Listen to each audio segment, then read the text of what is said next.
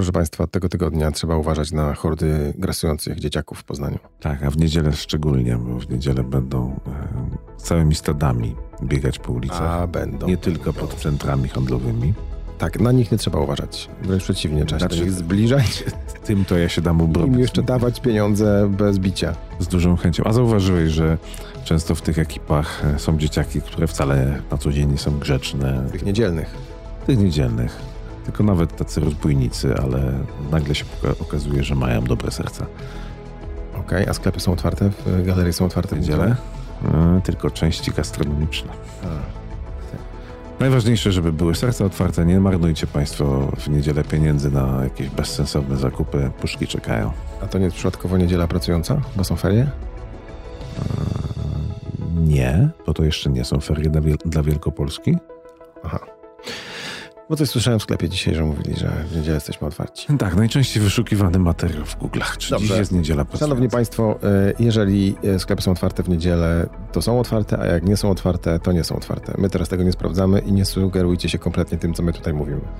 My tylko sugerujemy, że dzisiejszy odcinek nie bezpośrednio, ale pośrednio nawiązuje do wielkiej rzeczy, która dzieje się co roku w okolicach ostatniego weekendu. Kiedyś to był drugi weekend, a teraz ostatniego weekendu stycznia. Wiecie, co to jest, więc teraz e, przypomnijcie. Ja się nawet okolicznościowo ubrałem, prawda, że Państwo mnie nie widzicie. Ja Cię widzę. Wielka Orkiestra Świątecznej Pomocy jest napisane na tej koszulce. a, ta, a poniżej takie coś. A poniżej napisane jest szacunek i adres internetowy tego miejsca, gdzie ym, zbierają się wszystkie pieniądze. No dobrze, dżingiel y, i za chwilę jeszcze raz możesz o tej koszulce opowiedzieć trochę więcej.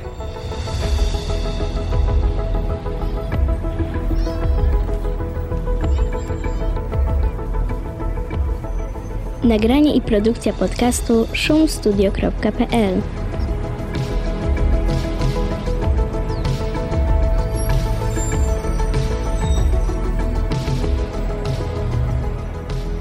No dobra, co z tą koszulką? Ja z tą koszulką to tyle, że noszę ją znowu. ją. Zamówiłem sobie niestety dłuższy czas temu i strasznie długo do mnie szła tutaj. Ale aktualna jest. Grożę palcem. Jest cały czas. E, aktualna jest cały czas, za rok też będzie. Mam nadzieję, że nie wypełnię jej szczelniej. No proszę Cię, No więc właśnie. oszczędź nam tych szczegółów. Proszę Państwa, ale dzisiaj rozmawiamy o zdrowiu. E, bo Wielka Orkiestra Świątecznej Pomocy zbiera e, na tematy związane ze zdrowiem e, od wielu, wielu lat. I są to przecież bardzo nudne tematy, mimo że wszyscy Polacy w pewnym wieku, jak się spotkają gdzieś przy stole, to o zdrowiu rozmawiają i o swoich chorobach. Właśnie i o tak- chorobach rozmawiają, bo o zdrowiu to nie. A o zdrowiu to nie. Jak ktoś chce rozmawiać o zdrowiu, na przykład, że biega albo że morsuje, to wszystko. E, wydaj spokój. No właściwie sam zaczynam być przedstawicielem tego grona, bo jakby Michał tutaj o morsowaniu. Choroby są bezpieczniejsze. Choroby są bezpieczniejsze. Tak, Każdy na coś kiedyś był chory. To ci biedny jest. I będzie. Jak się czuje. Dobrze, y, w tym roku orkiestra z, e, ma takie hasło płuca po pandemii. E, Ja wiem, że to brzmi nudno i tak dalej. Postaram się, żeby ta rozmowa nie była nudna. E, A płuca, no cóż, no bez płuc nie da się żyć. Za każdy ma. Płuca każdy ma, no chyba, że nie ma. Ale wtedy nie żyje. E, więc dla wszystkich, którzy palą, nie palą, przeszli. COVID i nie przeszli COVID-u, którzy mają alergię, e, pracują w zapylonym środowisku albo myślą, że są bezpieczni, bo przecież są tacy zdrowi, to dla nich będzie ta rozmowa. A twoim gościem jest? A moim gościem jest e, doktor e, pulmonolog Hanna Winiarska. Kiedyś e, i nadal specjalista od e, chorób e, płuc po covid również. Była koordynatorem e, szpitala tymczasowego covidowego na MTP, więc wie o czym mówi. No to start. To trochę skorzystając z tego, że mam tutaj lekarza, to kilka pytań. Jeżeli nie palę od wielu lat, e, nie przechodziłem COVID-u, to mogę być spokojny o swoje płuca? Oczywiście spokojniejszy niż palacze i ci, którzy COVID przechodzili. Natomiast płuca, jak każdy organ, podlegają różnym chorobom, nie tylko tym związanym z tytoniem i nie tylko tym związanym z COVID-em. Poza tytoniem jest cała masa innych używek i innych narażeń, a poza COVID-em jest cała masa innych wirusów i bakterii. No to teraz się zacznie. To dlaczego jak Wielka Orkiestra Świątecznej Pomocy gra i mówi, że płuca po covidzie, to wszyscy się przejmują? Jest się czym przejmować?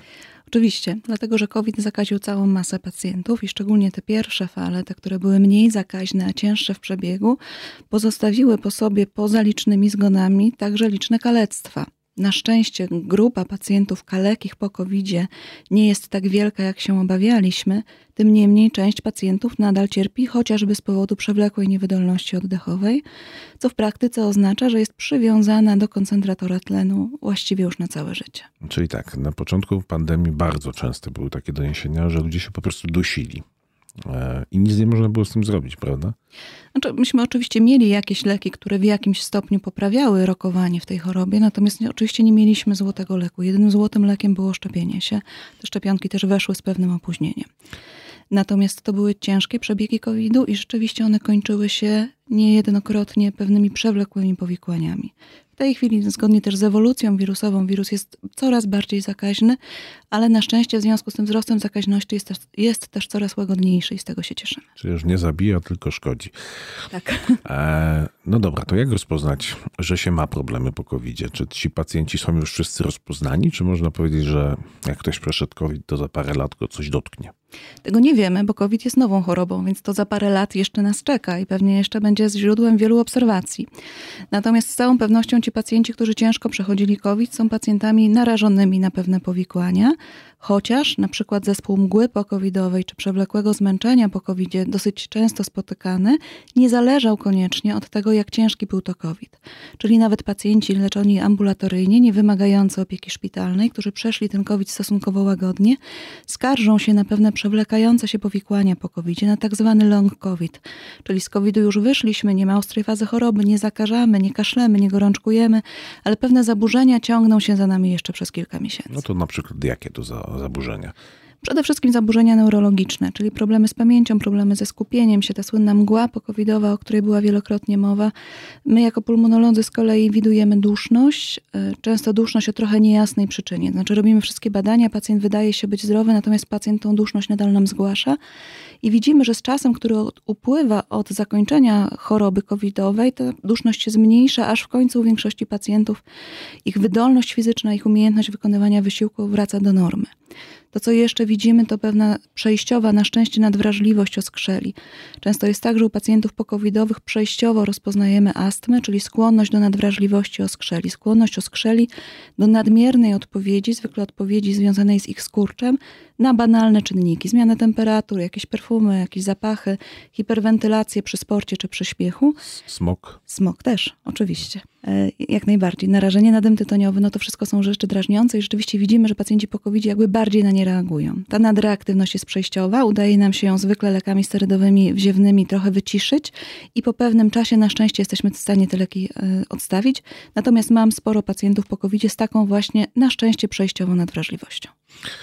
Okej, okay, czyli jeżeli e, kiedyś wchodziłem bez zadyszki, na przykład na ósme piętro, a teraz już jest zadyszka, to trochę się zacząć martwić, tak? Myślę, że ósme piętro to nie powód do zmartwienia, ale oczywiście trzeba zwrócić uwagę na to, czy Ale pierwsze się... już tak. Pierwsze już tak, jak najbardziej do czwartego można powiedzieć, że tak. Trzeba zwrócić uwagę na to, czy to jest rzecz nowa, czy ona pojawiła się nagle? Jeżeli nagle, to leczymy się nagle. Jeżeli pojawia się przewlekle i stopniowo narasta, to wtedy można sobie spokojnie tą diagnostykę jakby zaplanować. Czy jest związana z jakimś bólem w klatce piersiowej, z krwiopluciem, z takimi czerwonymi flagami, z objawami alarmowymi, bo po infekcjach y, licznych po covid także zdarzają się, zdarzają się zatorowości płucne. To znaczy sytuacja, w której w wyniku nadkrzepliwości krwi powstaje skrzeplina, która zatyka nam łożysko płucne. Ona wywołuje nagłą duszność wysiłkową, to znaczy właśnie jeszcze wczoraj wchodził pan na ósme piętro, a dzisiaj tylko na pierwsze. To jest jedna rzecz. Druga rzecz powoduje kujący ból w klatce piersiowej i krwioplucie, więc to są tak zwane czerwone flagi, które zmuszają nas do natychmiastowego szukania pomocy, nawet jeżeli to jest sobota wieczór. Natomiast jeszcze nie czekać. Nie czekać, absolutnie. No dobrze, ale Polacy mają tendencję do tego, że popadają w skrajności, czyli albo idą z błahostką do lekarza, albo nie idą wcale. Tak, to wielki problem, dlatego apelujemy o rozsądek. Znaczy nie każde kłucie w klatce piersiowej musi być zatorowością płucną i trzeba to sobie jakoś poobserwować, ale też z drugiej strony tłumaczenie sobie miesiącami krwioplucia jako tam ściekania krwi z nosa i kaleczenia wokół zębów też jest szaleństwem. Więc rozsądnie, jeżeli te objawy są rzeczywiście zupełnie nowe, są niepokojące, nie mijają po kilku minutach, to to jest wskazanie do pójścia do lekarza. Myślę, że mimo przeciążenia służby zdrowia lepiej jest pójść z pewnymi objawami i wrócić ze świadomością tego, że jest się zdrowym, niż do tego lekarza nie pójść, a potem cierpieć na bardzo poważne, przewlekłe powikłania ostrego, niewyleczonego stanu. To można wyleczyć. Tak, jak najbardziej. Dobra, bo już wszyscy się boją, że do końca życia będą z maseczkami z tlenem chodzić. Y, nie, oczywiście tacy pacjenci, szczególnie po covid bywają. Bywają też tacy pacjenci po innych infekcjach, natomiast na szczęście nie jest ich tak bardzo dużo. I nawet jeżeli włączaliśmy pacjentom tlenoterapię domową, bo tak się nazywa ta terapia, po przejściu ciężkiego COVID-u, to po wielu miesiącach u większości z nich udawało się ten tlen odstawić. Nieliczni pacjenci na tlenie zostali do dzisiaj.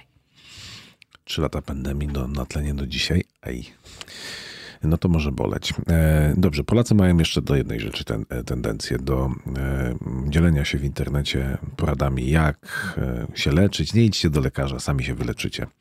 Widziała Pani takie porady? Całą masę. I w czasie COVID-u, i teraz. Są wśród nich jakieś skuteczne? E, nie szukałabym porad na stronach niemedycznych. Są strony medyczne, których, na których pracują profesjonaliści i te wypowiedzi są w jakiś sposób autoryzowane i takich stron warto szukać. Natomiast takie domorosłe porady są naprawdę straszne i czasem mogą być krzywdzące dla pacjenta. Już nie dość, że nie pomogą, to jeszcze pomogą zbagatelizować problem, albo co gorsze dadzą, e, zasugerują terapię, która może pacjentowi zaszkodzić. Więc naprawdę bardzo mocno proponuję uważać z takimi internetowymi aż, aż kusi, żeby zapytać, o jakie najbardziej absurdalne pani słyszała. Z najbardziej absurdalnych to wprawdzie nie związane z COVID-em, ale był pacjent, e, który miał rozpocząć leczenie e, raka płuca i zadzwonił do mnie cały zrozpaczony, że on temu leczeniu nie podoła i że tego leczenia nie będzie w związku z tym otrzymywał. No więc wzywam go do siebie i pytam, dlaczego miałby nie podołać. Uspokajam, że wszystko będzie dobrze, że będziemy w stałym kontakcie, że gdyby jakieś powikłania. Na co pan rozpłakał się okrutnie i mówi do mnie, pani doktor, ale wybudowanie nowej łazienki to kilkanaście tysięcy złotych, a mnie na to nie stać. Więc ja nieco zbita z tropu pytam, o co chodzi z tą łazienką. A pan w internecie wyczytał, że pacjenci, którzy są e, poddawani chemioterapii, powinni mieć osobną kuchnię, osobny pokój i osobną łazienkę. I o ile on tą kuchnię jest w stanie jakoś wydzielić, o tyle nie stać go było na wybudowanie tej łazienki i w związku z tym, nie radząc się mnie zupełnie, planował nie dać sobie leczenia, które ratowało mu życie. A, to musiał jakiś budowlaniec wymyślić chyba. Pewnie tak. Dobre, dobre. A o maseczkach pani słyszała? Wszystkie legendy? Tak, oczywiście, o grzybicach płuc i o wszystkim jak najbardziej. Z maseczek jestem, e, jestem trochę maseczkami rozbawiona, dlatego że jeszcze kilka lat przed COVID-em modnym było noszenie maseczek w związku ze smogiem i modnym było pokazywanie się, że tak ja wiem, ja jestem świadomy swojego zdrowia, środowiska, które mnie otacza jest smog, muszę nosić maseczki. Potem przyszedł COVID, autorytety medyczne błagały, noście maseczki, bo możecie sami zginąć albo pozabijać bliskie wam osoby. I wtedy Polacy pewnie jak to zwykle mówili, nie, maseczki szkodzą, maseczki wywołują grzybice. Płuc to takie Widziała najbardziej absurdalne. Kiedyś... O, przepraszam, bo kaszelek mnie męczy. E, widziała pani kiedyś grzybice płuc? Tak, oczywiście widziałam, z pewnością nie po maseczkach. A po czym? To są y, choroby związane z głębokimi zaburzeniami odporności. Więc albo są to choroby wyznacznikowe choroby AIDS, albo są to choroby wyznacznikowe y, chorób onkologicznych. Myślę, że to o to wypadałoby zapytać hematologów, pacjentów białaczkowych, pacjentów chłoniakowych, też część innych y, chorób nowotworowych. To są pacjenci z głębokimi zaburzeniami odporności. I przy takich pacjentach chodzicie w maseczkach. Mało tego, ci pacjenci chodzą w maseczkach, bo wiedzą, że mają tak duże zaburzenia odporności, że każda kolejna infekcja może ich zabić. I paradoksalnie tym pacjentom z bardzo zniszczonymi płucami, bardzo chorymi, wcale nie jest ciężko chodzić w maseczkach, bo wiedzą, że to dla nich życie. Ale oddycha się gorzej. Oczywiście. Okularnicy narzekają. Wierzę. E, ja ostatnio z dziećmi miałem przyjemność parę razy być w gabinetach różnych i przyznaję, maseczki są rzadkością. Tak, rzeczywiście już trochę odzwyczailiśmy się od tego, a trochę szkoda, bo jako lekarze liczyliśmy, że po covid trochę się nauczymy epidemiologii. To znaczy nie będziemy chwalić pracowników, którzy z katarem przyszli do pracy, nie będziemy dzieciom dawać ibuprofenu pod przedszkolem, żeby pani przedszkolanka przyjęła je na dzień dzisiejszy i będziemy dbać też o inne osoby, na przykład nosząc maseczki. Ale niestety razem z minięciem tej takiej najgorszej fazy pandemii minęły nam wszystkie zachowania higieniczne, szkoda. A może to jest kwestia wstydu? Jeżeli się ludzi w maseczkach wytyka palcami wręcz, no to tak trochę głupio tą maseczkę założyć. No tak, tylko że wytykają palcami, trudno powiedzieć, że głupcy, ale ludzie nierozsądni. A może warto byłoby skupić się na tych ludziach, którzy są rozsądni i naprawdę zachowywać się tak, żeby innymi sobie nie robić krzywdy. Już widzę, jak w komentarzach na Facebooku wylewa teraz cała rzesza antyszczepionkowców, przeciwników, e, maseczek i tak dalej. To ja tylko dopowiem, że niedawno e, e, kilku e, guru, że tak powiem, antyszczepionkowych miał przyjemność spotkać się z polskimi służbami bezpieczeństwa, bo okazali się bliskimi współpracownikami rosyjskiego wywiadu. Ciekawe, jak to się stało. Ciekawe, jak to się stało. Wracamy, wracamy do płuc e, już bez maseczek, e, chociaż do ich noszenia zachęcamy. Czy bycie, może inaczej, bo zaraz bym zasugerował odpowiedź. Co sprzyja temu, żeby te płuca zachować w dobrej kondycji, nawet jeżeli spotkamy się z jakimiś niedobrymi czynnikami zewnętrznymi, typu choroba, smog i tak dalej, i tak dalej? Znaczy przede wszystkim dbanie o to, żeby powietrze dookoła nas było czyste, no to oczywiście truizm, ale jakby od nas też zależy to, w jakim stopniu zanieczyszczone są powietrza w miastach, więc to jest jakby rzecz pierwsza i taka trochę praca u podstaw. A po drugie, e, cały rozwój psychofizyczny. Myślę tutaj o uprawianiu sportu, o pewnej rehabilitacji. Dlatego, że jeżeli pacjent nawet ciężko zachoruje na chorobę związaną z układem oddechowym i nawet jeżeli część tych płuc zostanie zupełnie wyłączona, to od tego, w jakim on stanie był, gdy zapadł na tą chorobę, od tego, czy miał zdrowe serce, od tego, czy miał zdrowe płuca, tak w ogóle, czy to była pierwsza choroba tych płuc, czy te płuca były zniszczone na przykład paleniem papierosów, zależy to, jak on będzie sobie radził z tymi niedoborami płucnymi, które, wy, które wyindukowała choroba. Czyli pacjent, który jest młody, zdrowy, wysportowany, bardzo dobrze odżywiający się a będzie miał z jakiegoś powodu wyłączone na przykład 50% powierzchni oddechowej, jest pacjentem, który może funkcjonować całkowicie normalnie, albo przynajmniej w stopniu zbliżonym do normalności. Jeżeli 50% powierzchni oddechowej wyłączymy u ciężkiego palacza, który ostatni raz ruszał się na WF-ie w podstawówce, możemy liczyć na to, że będziemy mieli przed sobą ciężko kalekiego człowieka, który nie będzie w stanie samodzielnie wstać z łóżka. Nic nie będzie po nim widać, ręki mu nie urwało, nogi też, ale ale będzie ciężko kalekim pacjentem. To się da wyleczyć? To zależy od przyczyny. Jeżeli przyczyna jest odwracalna, jeżeli przyczyną jest na przykład zakażenie, jeżeli przyczyną jest, co niestety zdarza się dosyć rzadko, ale nowotwór płuca możliwy do leczenia operacyjnego, no to oczywiście te wszystkie dolegliwości mogą w jakiś sposób minąć. Jeżeli przyczyna jest nieodwracalna, jesteśmy w stanie tylko rehabilitować pacjenta, żeby wszystko dookoła działało prawidłowo, żeby ten najsłabszy punkt, jakim w tym momencie są płuca, miał najlżej.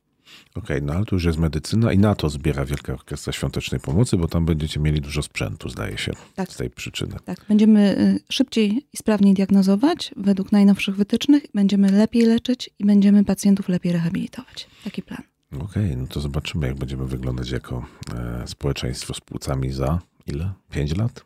Myślę, że to no. taki najkrótszy czas, żeby móc ocenić to, w jaki sposób to wpływa. A to i tak szybko efekty przyniesie.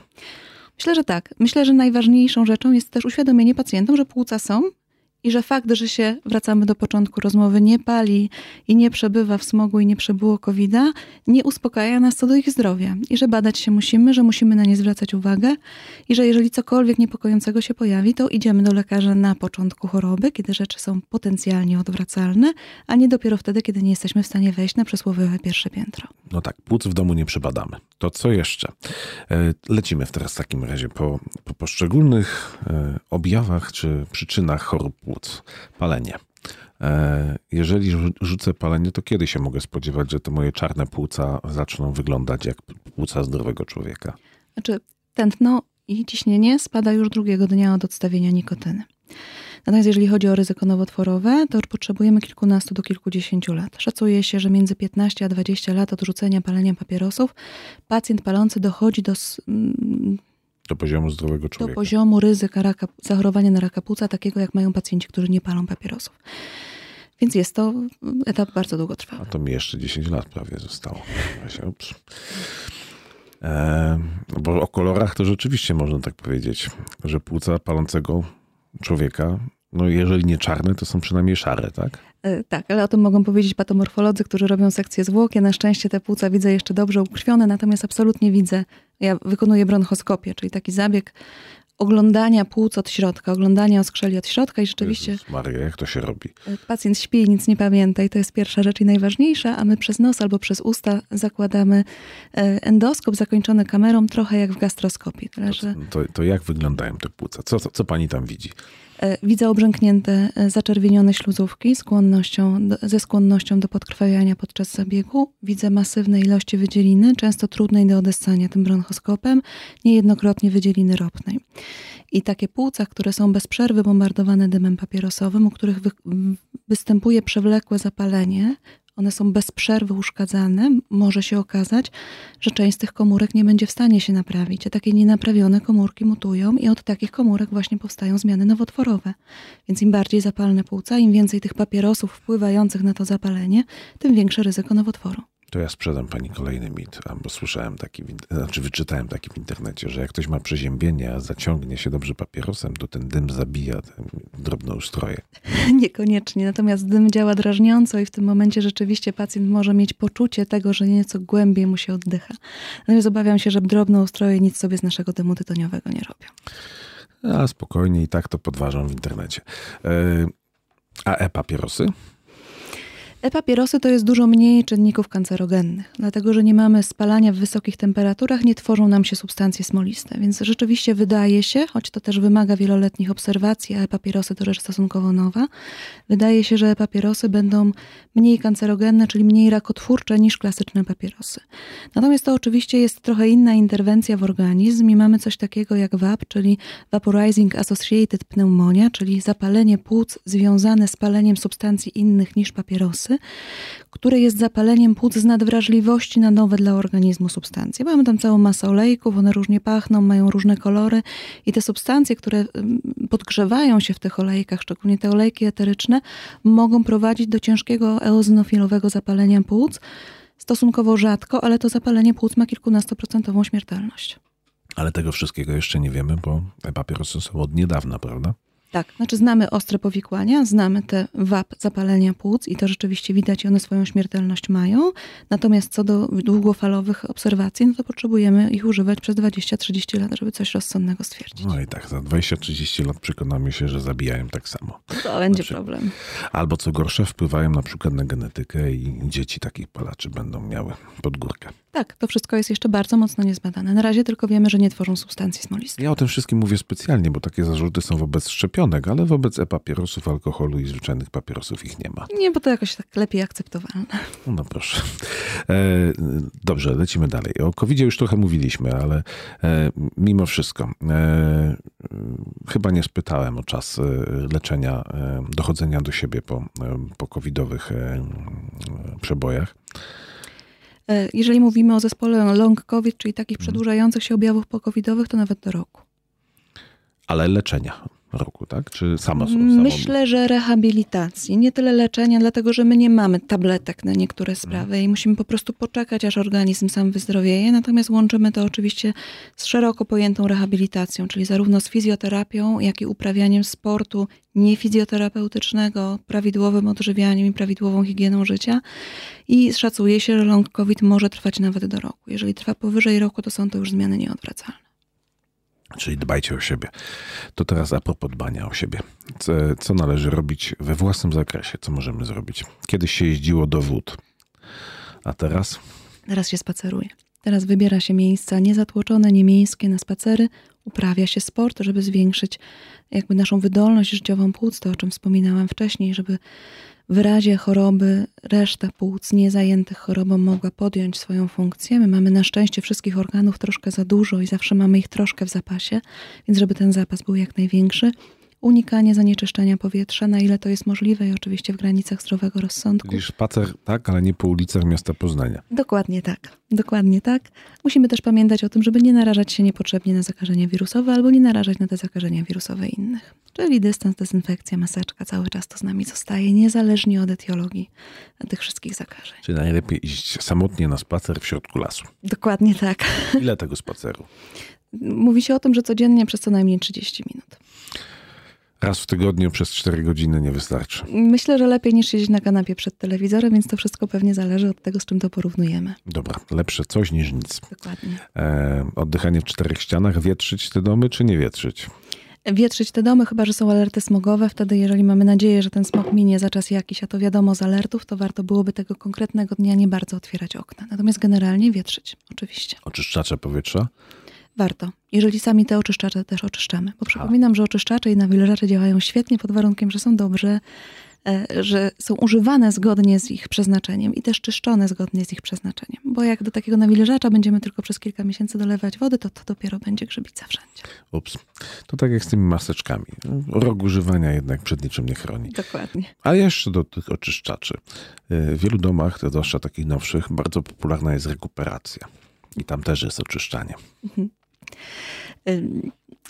Trudno mi się odnosić do danych technicznych, bo jestem lekarzem, ale wydaje mi się, że otwarcie szeroko okna jest najlepszym pomysłem na to, żeby to pomieszczenie wywietrzyć. Zresztą przypominam też, że życie w takim perfekcyjnie czystym pomieszczeniu wcale nie sprzyja płucom. Dlatego, że szczególnie u dzieci istnieje tak zwana teoria higieniczna. To znaczy, częściej na astmę zapadają dzieci z bardzo higienicznych domów, które w ogóle nie stykały się z żadnymi antygenami, albo tych antygenów i alergenów było bardzo mało. I trzymane w takich bardzo sterylnych warunkach przez pierwszy okres swojego życia, w końcu jadą do babci na wieś.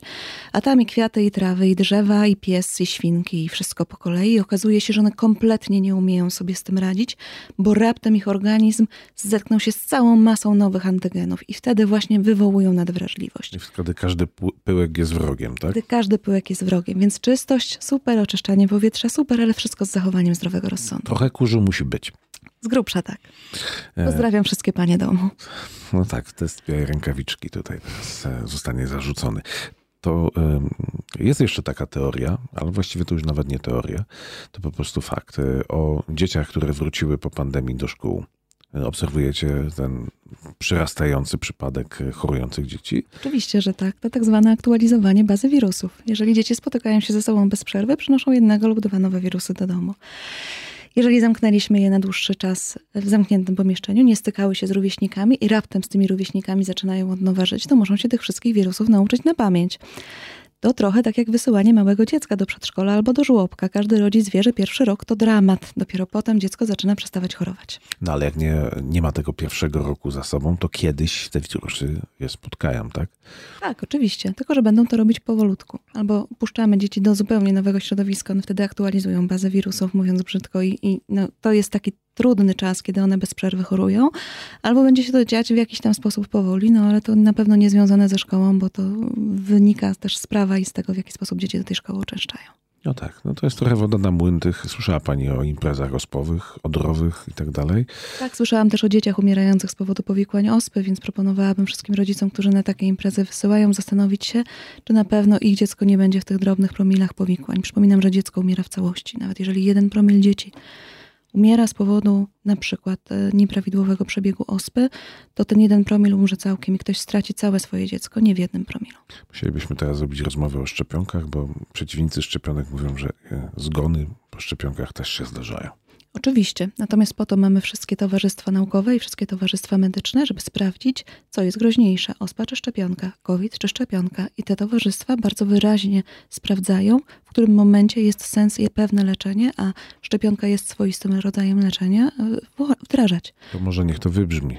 Tak, szczepionki są bezpieczniejsze niż zachorowania na choroby wirusowe. Szczepionki zabijają mniej pacjentów niż choroby, przeciw którym bronią. O, o, kilka rzędów wielkości. O kilka rzędów wielkości to jest naprawdę bardzo ściśle monitorowane. No i tak się nie przebije, ale musieliśmy, musieliśmy to powiedzieć. Trzeba próbować. E, wracamy dalej do płuc. A jakby pandemii nie było, to jaki stan płuc w ogóle Polaków był przed pandemią? Polacy lubią palić papierosy i Polacy lubią palić różnymi rzeczami w piecach. Więc te płuca ich tak byłyby chore. Pewnie nieco mniej niż po pandemii, no bo odpadłaby nam cała masa pacjentów, którzy mają pokowidowe zniszczenie płuc. Natomiast to nie znaczy, że bylibyśmy krajem mlekiem i miodem płynącym zupełnie bez chorób płuc u nas nadal pokutuje to, że mm, szczególnie trochę starsze pokolenia, bo może u młodych ludzi to już jest trochę passe, ale trochę starsze pokolenia są ciężkimi palaczami. Ktoś wyrastał w tym domu przez całe życie. Są dzieci matek palących w ciąży, więc rzeczywiście te, te płuca pewnie zbyt wybitne by nie były. Oczywiście pandemia pewne rzeczy przyspieszyła, też uświadomiła Polakom, że w ogóle płuca mają i że może warto je raz po raz zbadać, co też jest pewną nowością, ale to nie jest tak, że bez pandemii nie byłoby chorób płuc w Polsce. A jak Polacy wypadają na tle innych narodów? Czy na tle innych narodów mniej palą papierosów. Mimo wszystko, na przykład Włosi palą tych papierosów dużo więcej, tam jest nieco więcej POHP.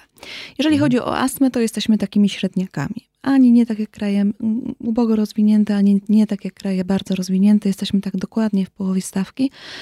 Jeżeli chodzi o nowotwory płuc, jesteśmy tacy jak reszta Europy. Natomiast problem jest taki, że u nas pewnie jeszcze trochę kuleje ta diagnostyka i mimo e, zaangażowania całego personelu ta diagnostyka nie trwa tak krótko, jak trwać by powinna w jakimś wyimaginowanym, perfekcyjnym kraju. Więc to jest rzecz do zmienienia, żebyśmy mieli miejsca, w którym pacjent jest diagnozowany od A do Z, wszystko w jednym ośrodku, za pomocą jednego lekarza, za pomocą jednego koordynatora. U nas w szpitalu mamy koordynatorkę Carde Dilo, czyli osobę niezwykle życzliwą pacjentom, która załatwia te wszystkie rzeczy, o które pacjenci boją się zapytać lekarza. Gdzie, kiedy, na którą, którędy, na czczo, nie na czczo, wszystko. I dzięki temu pacjenci mają dużo większą łatwość zdobycia wszystkich wyników badań, które są wymagane przed rozpoczęciem leczenia i mają też osoby, które mogą zapytać o to, w jaki sposób się zachować w określonych sytuacjach. Więc potrzebujemy mieć zaplecze i kadrowe, i, i sprzętowe po to, żeby jak najlepiej, jak najszybciej diagnozować. A zdarzają się błędne diagnozy? Zawsze.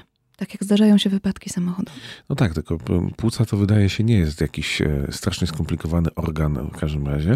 Jak się bada jeden organ, a tutaj jednak niespodzianki się pojawiają, prawda? Tak, oczywiście. Tym bardziej, że e, zmiany nowotworowe to są zmiany guz o charakterze guzkowym. Jeżeli pacjent przyjdzie do nas i ma guz wielkości 15 cm, a i tacy się zdarzają, no to oczywiście... 15 cm w płucach? Tak, da się.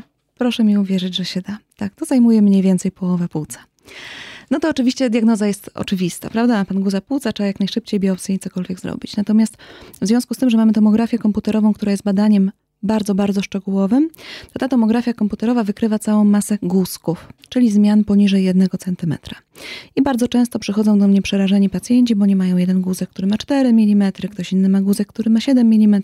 To oczywiście nie znaczy, że on ma chorobę nowotworową. To znaczy, że te guzki muszą być monitorowane w określonych przez wytyczne odstępach czasowych, żeby zobaczyć, czy one nie rosną i wtedy są świadectwem pewnie jakichś starych, zaszłych infekcji, które zakończyły się zabliznowaceniem płuca, czy są to guzki o charakterze rosnącym, czyli są to guzki, które potencjalnie mogą być nowotworowe i wówczas uruchamiamy całą diagnostykę w kierunku nowotworzenia. A to przy, bo najczęściej Polacy trafiają na prześwietlenia płuc. Czy prześwietlenie już coś takiego mówi? Znaczy, prześwietlenie nie jest dobrym badaniem screeningu, dlatego że jest zbyt mało dokładne.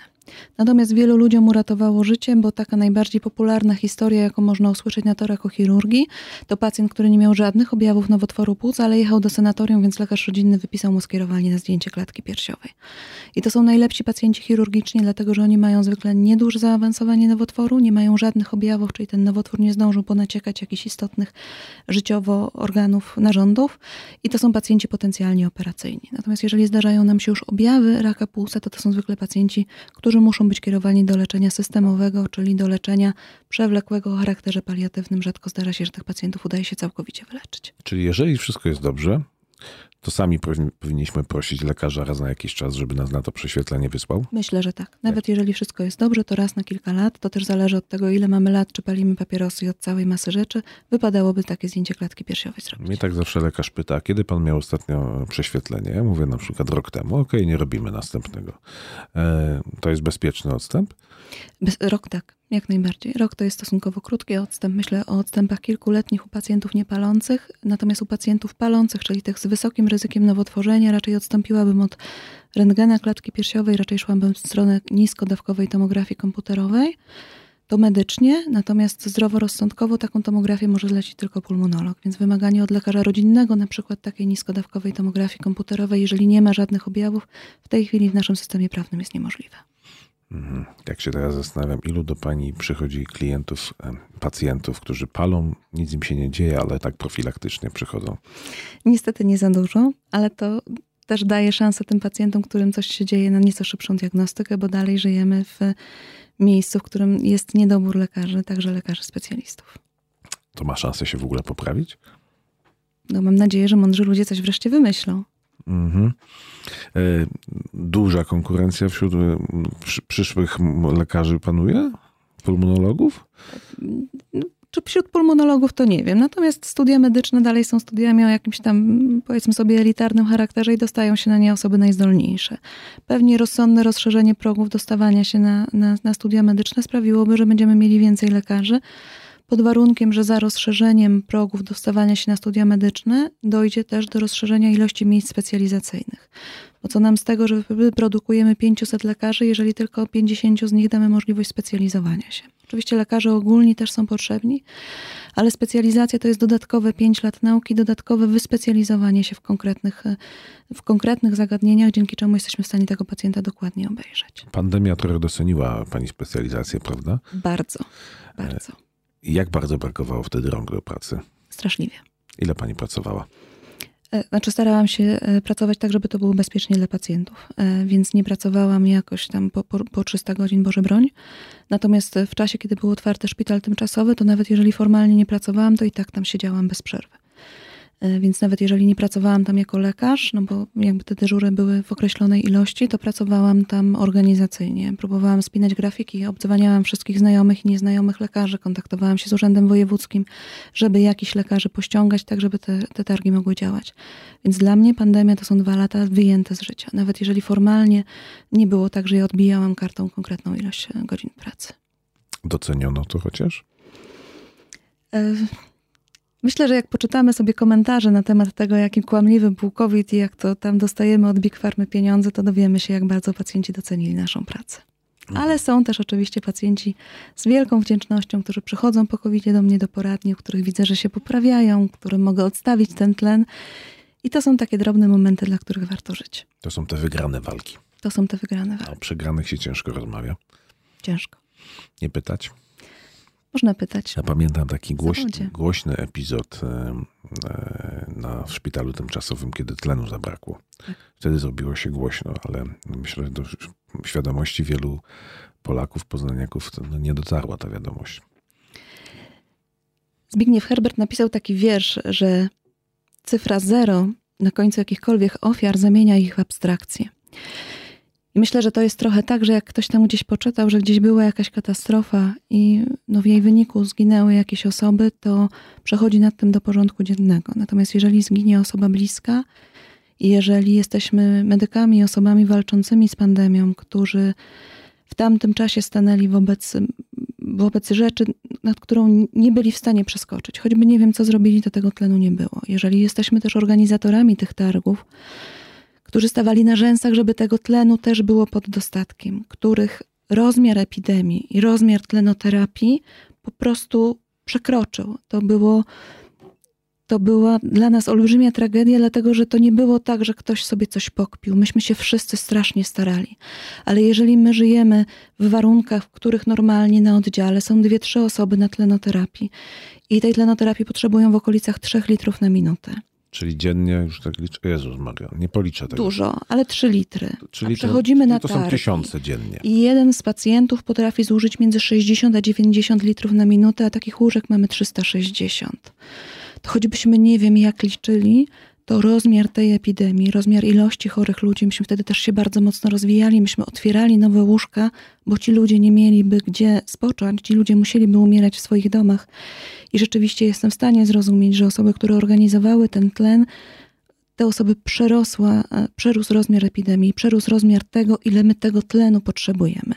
Bo stosunkowo łatwo jest to wyliczyć siedząc w fotelu po pandemii, nieco trudniej, jeżeli tam się walczy. No bo to całe cysterny powinny przejeżdżać na bieżąco. Tak to naprawdę jest kilkadziesiąt do kilkaset razy więcej tlenu niż na normalnych oddziałach. Ja wiem, że ja pytam o teraz o szacunki i zamieniam e, tragedię w liczby, ale e, nie pamiętam szacunku, ile osób zmarło z powodu braku tlenu.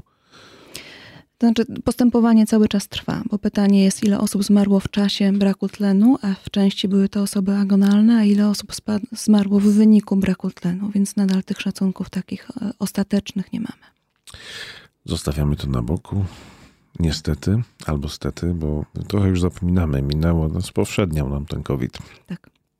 Zapominamy, że tak naprawdę nadwymiarowo to jedno duże miasto wymarło. Tak. Na samych targach wymarło kilkaset pacjentów, a to przecież jeden z licznych szpitali. Jeden szpital. Tak. Jeden szpital. Poznań robił podsumowanie statystyczne i się okazało, że nadwymiarowo zmarło co najmniej kilkanaście tysięcy, jeśli dobrze pamiętam, osób w samym Poznaniu i okolicach. E, dobra, no to może optymistycznie coś. Wiosna nadchodzi. Astmatycy, alergicy będą cierpieć. Astmatycy i alergicy już cierpią, dlatego że bardzo wczesną wiosną, właściwie późną zimą, na przełomie stycznia i lutego zaczyna kwitnąć leszczyna. Mhm. Więc pozdrawiamy wszystkich astmatyków i alergików, którzy na tą leszczynę są uczuleni. Oczywiście im bliżej wiosny, im więcej alergenów tym większe ryzyko zaostrzeń, dlatego też edukujemy pacjentów, jak oni mają się zachowywać w czasie, kiedy ich objawy są większe. Jak mają stosować leki wtedy, kiedy jest lepiej i jak mają włączać sobie leki w większych dawkach w czasie, kiedy to narażenie na potencjalne alergeny jest wyższe. To zacznijmy od tego, co się stało. Bo tak kiedyś na alergików tak patrzono z, z pewnym takim nutą e, politowania, że sobie wymyślałem choroby. E, później ich zaczęło przybywać, przybywać, przybywać i teraz właściwie jest więcej alergików niż niealergików. Jak to się stało, że tak tych chorób przybyło? Dwojako. Po pierwsze, wraz z rozwojem medycyny staramy się opanowywać najdrobniejsze i najbardziej błahe objawy. Oczywiście nie twierdzę, że alergia jest błahym objawem, ale powiedzmy sobie, że jeżeli pacjentowi urwało nogę, to nieszczególnie przejmujemy się jego zapaleniem spojówek. Medycyna potrafi sobie radzić, z wieloma ostrymi stanami, potrafimy leczyć zawały, potrafimy pomagać pacjentom w świeżych udarach, więc jakby dbamy o to, żeby ci pacjenci wszyscy byli w jak najlepszym stanie ogólnym. Zwracamy uwagę na rzeczy, na które pewnie wcześniej nie mieliśmy możliwości zwracać uwagi. To jedno. A dwa, alergików jest coraz więcej. Jest coraz więcej nowych alergenów, z którymi nigdy wcześniej się nie spotykaliśmy. Patrzę, papierosy. Podróżujemy coraz więcej, coraz szybciej. W średniowieczu, jeżeli chcieliśmy dojechać do Włoch, to zajmowało nam to bardzo długie tygodnie. Krajobraz wokół nas zmieniał się bardzo wolno, nowe alergeny pojawiały się powolutku, a w tej chwili dojeżdżamy na ławicę i za dwie godziny wysiadamy w Rzymie. Zupełnie nowy świat, nowe miasto, nowe inne grzyby, pyłki, grzyby. Wszystko, wszystko inne i zaczyna się robić problem. No powiem tak, że e, kiedyś to alergia to była choroba, która oznaczała co najwyżej pewną niedogodność w życiu, ale może zabić nie, ale chociaż co, co ta choroba może z człowiekiem zrobić? To zależy od jej nasilenia. Może wywołać pokrzywkę, czyli swędzące czerwone zmiany skórne, może wywołać łzawienie oczu i katar, może wywołać napad astmatyczny, bo astma też może mieć podłoże alergiczne, ale oczywiście może doprowadzić do wstrząsu alergicznego. I to wstrząsu tak silnego, że nawet jeżeli pacjent dostanie go w pobliżu miejsca, w którym znajdują się lekarze i odpowiedni sprzęt, może tego nie przeżyć. Kiedy się zacząć leczyć? Jeżeli wiemy, że coś przebiega z niedużymi objawami, no to oczywiście możemy leczyć to objawowo, to znaczy podawać pacjentowi leki przeciwalergiczne w czasie narażenia na konkretne alergeny. Natomiast jeżeli te objawy są bardzo silne i mamy zweryfikowane alergeny, które je wywołują i mamy możliwość tak zwanego odczulania, to takich pacjentów odczulamy, a u pacjentów, którzy wcześniej mieli już wstrząs anafilaktyczny w wywiadzie, uczulamy ich, żeby mieli przy sobie ampułko strzykawkę z adrenaliną, tak żeby gdziekolwiek, cokolwiek im się nie stanie, była możliwość podania adrenaliny, która nie tyle ich ocali, ale umożliwi im dotrwanie i dożycie do czasu przyjazdu pogotowia. Przypominam, że jeżeli ktokolwiek zażył taką adrenalinę domięśniowo, to nie znaczy, że już się mu nic nie stanie. To tylko znaczy, że będzie miał siłę na to, żeby zadzwonić pod 112 i wezwać pogotowie czyli działać. E, a to przeważnie ja się przyzwyczaiłem do twierdzeń, że takie silne reakcje to wywołują wyłącznie alergie pokarmowe.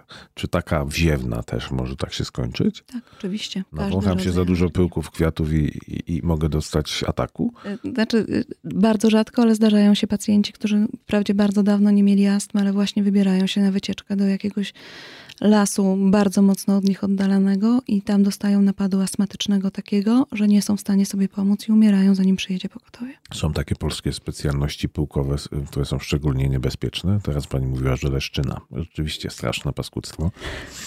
Myślę, że nie, dlatego że alergeny to są obojętne białka. Normalny organizm na te białka nie zwraca uwagi. Alergeny są groźne dla tych pacjentów, którzy mają swoistą nadwrażliwość, więc to nie alergen jest niebezpieczny, a określona nadwrażliwość organizmu u każdego pacjenta inna. Tylko dlaczego ta nadwrażliwość staje się tak popularna? Jesteśmy słabsi, czy po prostu większą uwagę na to zwracamy? E, zwracamy na to większą uwagę jesteśmy bardziej higieniczni. Znowu wracamy do tej teorii higienicznej. Myjemy się też częściej, więc nie mamy takiej dobrej ochrony skórnej przed wszystkimi alergenami, no bo nie mamy e, bardzo tłustych włosów, bardzo tłustej twarzy, bardzo tłustej skóry. To wszystko sprawia, że jesteśmy nieco bardziej narażeni na pewne alergie. To z jednej strony, a z drugiej strony jesteśmy w kraju dobrobytu, kraju, w którym jest dobrze, w kraju, w którym nie musimy się martwić o to, że za chwilę umrzemy z głodu, w związku z tym możemy zauważyć inne rzeczy. Proszę mi uwierzyć, że ktoś, który umie, kto umiera z pragnienia, nie będzie zwracał uwagi na to, że właśnie zrobiła mu się pokrzywka pod kolanem. No, no tak, czyli jak jest za dobrze, to jest źle. E, mieli rację francuscy królowie w takim razie, którzy nie chcieli się za często kąpać. mieli rację, ale używali bardzo dużo perfum, a to może wywołać też napad astmy. Tak źle, i tak niedobrze. E, jeszcze dwa słowa o smogu. E, parę lat temu opublikowano takie badania, które dowodziły, że co roku w Polsce umiera kilkadziesiąt tysięcy osób z powodu smogu. Pani to podzie- I później wywołało to burzę, że to nie może być prawda i tak dalej. To jak z tym smogiem jest? Prawda zawsze jest po środku. Smog nie zabija od razu. Jeżeli smog wywołuje u kogoś napad astmy, to rzeczywiście może zabić od razu. Natomiast generalnie smog wpływa na całą masę rzeczy. Sprzyja przewlekłym chorobom obturacyjnym płuc, astmie albo POHP, sprzyja niskiej masie urodzeniowej noworodków, sprzyja chorobom alergicznym, sprzyja w wielu obszarach wielu, wielu różnym chorobom. Natomiast nie jestem przekonana, czy jesteśmy w stanie w Polsce wyliczyć bardzo dokładnie, ilu pacjentów wyłącznie z powodu smogu straciło życie czy zachorowało, bo nie jesteśmy w stanie wyłączyć też innych rzeczy, które na to wpływają, na przykład palenia papierosów, złego odżywiania się, braku sportu, braku wietrzenia mieszkań, no tego wszystkiego, co też wiąże się z pewnymi narażeniami. Więc oczywiście populacyjnie smog zwiększa ryzyko pewnych chorób, Natomiast czy to aż takie duże tysiące? Trudno powiedzieć. Tym no niemniej tak. lepiej, żeby go nie było. Za dużo zmiennych. A jest tak, że na przykład jeżeli w Poznaniu są alarmy smogowe, to wy widzicie w szpitalu więcej pacjentów? Rzadko. Y, y, smog działa przewlekle generalnie. Jeżeli nie jest się astmatykiem, to ten smog tak na natychmiast nie zadziała. To, to jest przewlekłe uszkadzanie układu oddechowego, on sprzyja wielu chorobom, ale w przewlekłym stadium. Także rzadko widzimy sytuację, w którym z powodu alertu smogowego na izbach przyjęć pojawia się więcej pacjentów. A są w ogóle takie okresy, kiedy z jakiegoś powodu się pojawia więcej? Znaczy na pewno więcej pacjentów zgłasza się do pulmonologów na początku okresu grzewczego. To wynika z alergii na kurz, dlatego że w czasie okresu grzewczego powietrze szybciej szybciej cyrkuluje w domu i, i ten kurz się bardziej unosi, to takie drobiazgi widzimy. Natomiast generalnie nie. No, po, poszczególni alergicy przychodzą w poszczególnych okresach roku, ze względu na to, że można być uczulonym na przeróżne rzeczy, to oni się rozkładają mniej więcej równomiernie. Okej, okay. no to proszę Państwa, jeszcze o płucach moglibyśmy długo rozmawiać, e, ale jakbyśmy przeszli do naukowego żargonu, to ja bym nic z tego nie zrozumiał bo na wejściu tutaj, zanim pani doktor weszła do studia, to e, prowadzi, mogę zdradzić, że Oczywiście. prowadziła pani rozmowę na temat swojej e, pacjentki, z tego co zrozumiałem, i dawkowania leków i przyznam szczerze, nic z tego nie zrozumiałem. Ja się uczyłam przez kilkanaście lat, żeby cokolwiek z tego rozumieć. Dobrze. A i nadal się uczę. Dużo tam łaciny było, albo nazw chemicznych. E, Rzuci pani coś do puszki Wielkiej Orkiestry Świątecznej Pomocy? E, tak, wrzuciłam między innymi swoją poradę pulmonologiczną. Jak ktoś by miał ochotę wylicytować, to będzie zupełnie za darmo, a cały koszt. To gdzie tego szukać? E, na stronach Bomediki to jest miejsce, w którym pracuję. Tam na pewno ta porada będzie i, i będzie można z tego skorzystać. To zachęcam państwa. Dziękuję bardzo. Moim państwa gościem była pani doktor Hanna Winiarska, pulmonolog, internista. Coś jeszcze dołożyć można? Lekarz. Lekarz. Dziękuję bardzo. Dziękuję bardzo.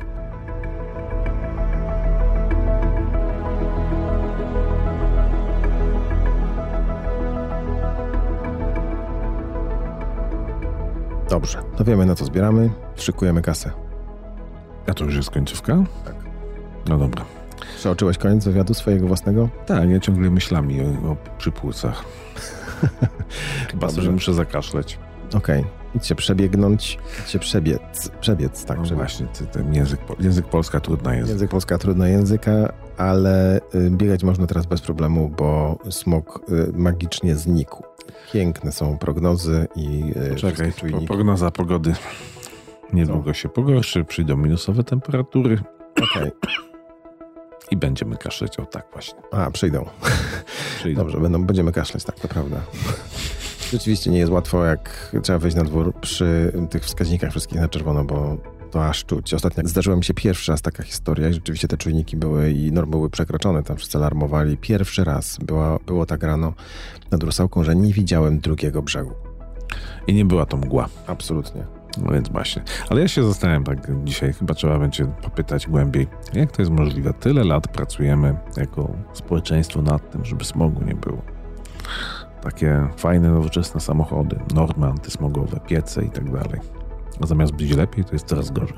Odsyłam cię do mm, odcinka, nie pamiętam którego, naszego podcastu, w którym rozmawialiśmy ze specjalistką. Widzisz, że zdążyłem zapomnieć. Zdążyłeś zapomnieć. Możesz, masz okazję tego, żeby sobie przypomnieć. To następny odcinek będzie o sklerozie. Tematycznie, okej, zapomnimy go zrobić. No dobrze, dziękujemy pani. Dzie- dziękujemy. Bardzo nie wiem, dlaczego mnie to rozbawiło. Dziękuję Państwu bardzo, było nam bardzo miło e, gościć w Waszych e, domach, uszach i tych urządzeniach, z których nas słuchacie w czwartek. tak jest. A mówili do Państwa Michał Czajka Leszek Waligura.